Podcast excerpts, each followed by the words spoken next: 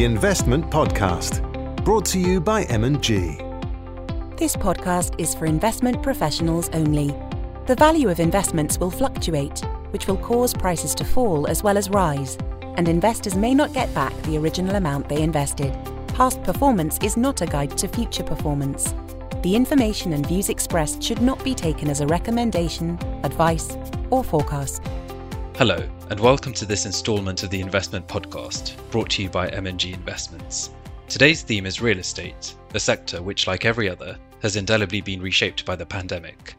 In addition to dealing with known knowns, such as asset prices, and responding to the inflationary environment, real estate investors must now also navigate emerging dynamics.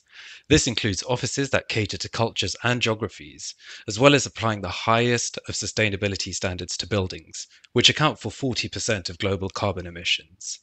I'm your host, Romil Patel, and I'm joined by M&G's Jose Pellicer, Head of Investment Strategy in the Real Estate Division, and Richard van den Berg, Manager of the Asian Property Core Strategy. Welcome to you both. Glad to be here. Good to be here, Romil. Thank you. Richard, you sit in Asia. As a European, how do you approach doing business in Japan and Korea?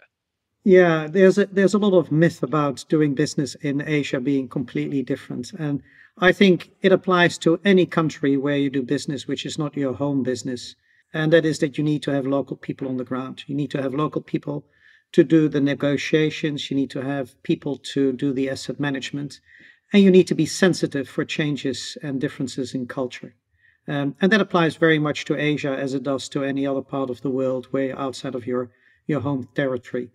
If you look, for instance, at North Asia and, and you go from China uh, to Japan, uh, China, Korea, Japan, you see very different ways in which the culture uh, integrates with businesses. In Japan, it is very much a bureaucratic process. It's a very streamlined and organized process it's very much a team process where everyone needs to be on board and where discussions take place as long as is needed to uh, to get a consensus. If you then hold it against China, it is almost completely the opposite. The process is very fast. There's a strong leadership whose opinion basically determines uh, what is going to happen, and Korea is a little bit in the middle of that. I totally agree with Richard. I think that it is very important to have feet on the ground. This can be done, and this happens everywhere in the world. But either you have employees in the local country that help you, but you can also work with operating partners. Obviously, employees are better, but many managers also use operating partners. We effectively use a mixture of both, uh, depending on the transaction. Indeed. And we've seen China take measures to safeguard its economy by ensuring that debt is at more appropriate levels. How does this apply to real estate and indeed the construction sector? Yeah, look, real estate is is important in China. About a third, depending on how you calculate it, but about a third of the GDP is in one way or the other linked into real estate developments and investments. And therefore, debt levels in one third of the economy clearly play an important role in the way the uh, the central government looks at their um, exposures. Over the years, specifically on um, the real estate side, you see that companies have been not just been focused on, on purely real estate, but also taken on a lot of additional business sectors, in particular finance. Uh, real estate companies have taken stakes in banks, have set up banks, uh, real estate companies have uh, set up financial investment products, and therefore uh, the line between uh, finance and real estate has been blurred and has often been able to escape government regulatory oversight. Debt levels there have increased substantially, in particular with regard to local banks and and uh, some of the very large real estate companies, and with that have become a risk to the economy as a whole. Therefore, the Chinese government has, has set up the, the kind of famous three red lines in which they try to manage the exposure of these companies to debt and to financial products. And it very much is a way of, I think, uh, ensuring that excesses and domino effects will not take place, than that it, it is already taking place at this moment. Yeah, as a Spaniard, actually, I see many similarities between China today and Spain back in the mid to late 2000s. Construction was the key driver of the economy. Uh, local banks were the key lenders of this big uh, construction expansion. And local politicians were involved with local banks. Um, and as we know, it all ended up in uh, the global financial crisis and the euro crisis. But there is one key difference, which is that Spain had its hands tied. Spain was part of the euro, it couldn't devalue its currency and inflate its way away from debt. And the European Central Bank didn't start quantitative easing until much later. So I think that China has the tools to manage this crisis in a far smoother way than Spain had it at the time. China has insane amount of foreign currency reserves and it controls its currency. And it's not just, even though construction is 30% of the economy, the wider defined construction, China is also at the forefront of technology, is a big exporter. So it's got many, many things to its advantage. Yeah, and and it doesn't mean there there are no risks, right? A country and an economy the size of China and the uh, speed in which the economy and the society has changed over the last 30 years is is clearly phenomenal and poses some some risks on on stress levels. Um, so that clearly is the case. But on the other hand, if you look at the economic growth, still four to five percent. Uh, and and right, you might say, well, ten years ago it was ten percent. That's absolutely true. But since then, the economy has more than tripled in size, and in dollar terms, growth is still extremely large. Exactly. Yeah. No, what I was going to say, sorry to interrupt you, is that that you know, when you're growing at ten percent, but your economy is three times smaller, the amount of dollars is pretty much the same right now. The amount of dollars that are added to the world economy are basically the same as they were when China was growing at 10%. So it's very, very, very sizable. Yeah. And with that, also, uh, China's middle class now is the largest in the world. It's a relatively wealthy middle class. Uh, the consumption patterns have been going up. Uh, the economy is a lot more diversified than it used to be, where it was in the old days very much focused on manufacturing and exports. Now there's a lot of technology, research, uh, consumption, as I, I, just mentioned, added to it. Um, clearly, it still is very much export oriented, um, but uh, in that export orientation, um, also the um, diversification has taken place, where uh, it's not just only to the US and Europe, but also to uh, other parts of the world, to Africa, South America, and clearly Asia as well. So it's much more diverse.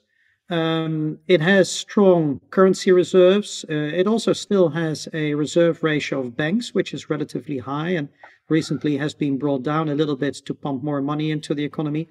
So there are a lot of areas where the government has tools to ensure that this transition, which is taking place, is taking place uh, in uh, in a balanced way.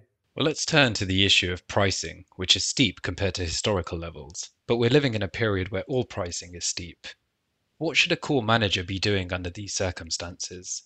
Yeah, look, pricing is steep, but let's say it is high if you pure look at absolute numbers, so at, at cost per square foot or square meter, and you look historically back. But if you take a different metrics and you compare pricing and the premium uh, of, of yields above the, let's say, the benchmark, the uh, 10 year government bond rates, then in fact that premium is still historically on the upper edges. And that means that there is a buffer in case interest rates go up to still absorb those without having an immediate effect on, on real estate pricing. So yes, it is it is high, but not necessarily over expensive because the um, the premium uh, over uh, bond rates is still pretty strong. So it's difficult to see how how in the the short term there would be strong price corrections just based on uh, on the high historical pricing.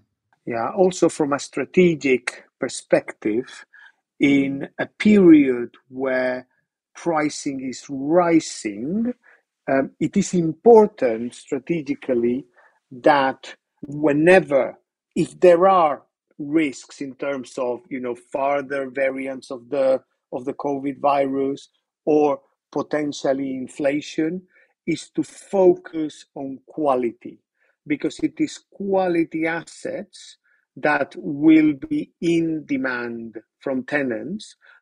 And where you can create some tenant tension to achieve rental growth. So, in other words, if you have an empty floor in an office building that is one of the best in the city, and there are three tenants that want it, that's where you can start charging higher rents. So, that strategy of upping the quality of a core portfolio, I think, is particularly important in periods like today where pricing is rising and there are some economic risks. Yeah, I completely agree with you. We are in the, if you look at, at kind of uh, curves in the, um, let's say, the, uh, the real estate markets, then we are at the upper end of the curve. And although I don't see an immediate kind of correction, the downside risk is uh, much higher than at this moment the upside potential with regards to increases in value. And therefore, you need to structure your portfolio. You're able to absorb any kind of shock should that happen on that downside. And, and what you're saying is, is the correct way. You want to take risk out of the portfolio. And how do you do that? You upgrade the quality of the assets you have, make sure that your tenants have a uh, a higher kind of credit, uh, lower risk tenants. You bring your debt levels to to a lower level make sure that your covenants uh, have strong buffers in them. So you, in a way, you make your portfolio more shock proof at the higher end of the curve than when you would be at uh, at the bottom end. And uh, speaking of shocks, Richard, we've seen office requirements shift significantly as a result of the pandemic, and there are a number of factors at play, including culture, geography, and sustainability. How will offices accommodate all of these competing requirements? Yeah, I think first the jury is still out, right? There, there are a lot of different influences taking place in the office sector in uh, in Asia. Uh, some of them are positive, some of them are negative, and um, how in the end it um, will result in, in demand is still a bit of a question. But overall, office use in Asia in particular is quite different from in, say, Europe, the States, or even uh, Australia. The, the, kind of willingness, interest um, of people to go to the office, the need of people to go to the office is much more uh, than in other parts of the world. And it's a combination of very kind of physical, rational dynamics where people live smaller, sometimes with multi uh, multiple generations in uh, in their home, husband and wife working, where you just can't work from your home in an undisturbed manner, as well as some cultural aspects where you want to be in the office, you want to be seen to be working, um, you want to be part of a team. I just mentioned in Japan the kind of team spirit and the team decision making very important. Uh, you want to do that around the table and and and look at each other. So from that perspective, we don't see a uh, reduction in in demand related to the usage and in Asia, we still also have economies which are growing and growing fast uh, or at least relatively fast. And that means with growing economies, clearly a direct relationship to increasing demand in, uh, in office space.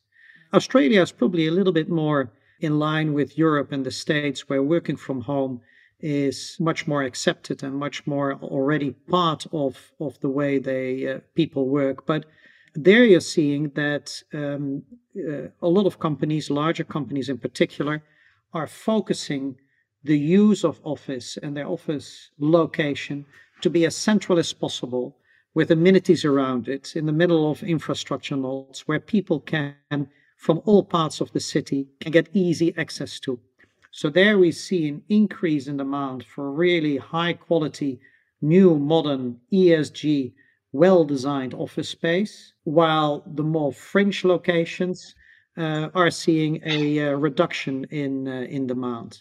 Yeah, and indeed, I think that um, Australia, um, it's not just culturally, but also geographically. So there is that point that as the population gets more spread, the commutes become more, let's call it challenging. And the more challenging a commute is, the more propensity there is to work from home, everything else constant. And indeed, you know, um, Rich is totally right. It depends on the size of the dwellings. In Australia, they happen to be bigger. But um, having good ESG credentials in your building, in a good location where it is hard to build, you've got yourself an important asset, an asset that should be fit for the next 30 years. And that I think is what, as a real estate investor, we really need to aspire to a location that is a monopoly over a piece of land and that has the right ESG credentials of energy consumption, water consumption, greenhouse gas emissions, etc., um, and that tenants um, want to be in, even in countries with more propensity to work from home, like Australia.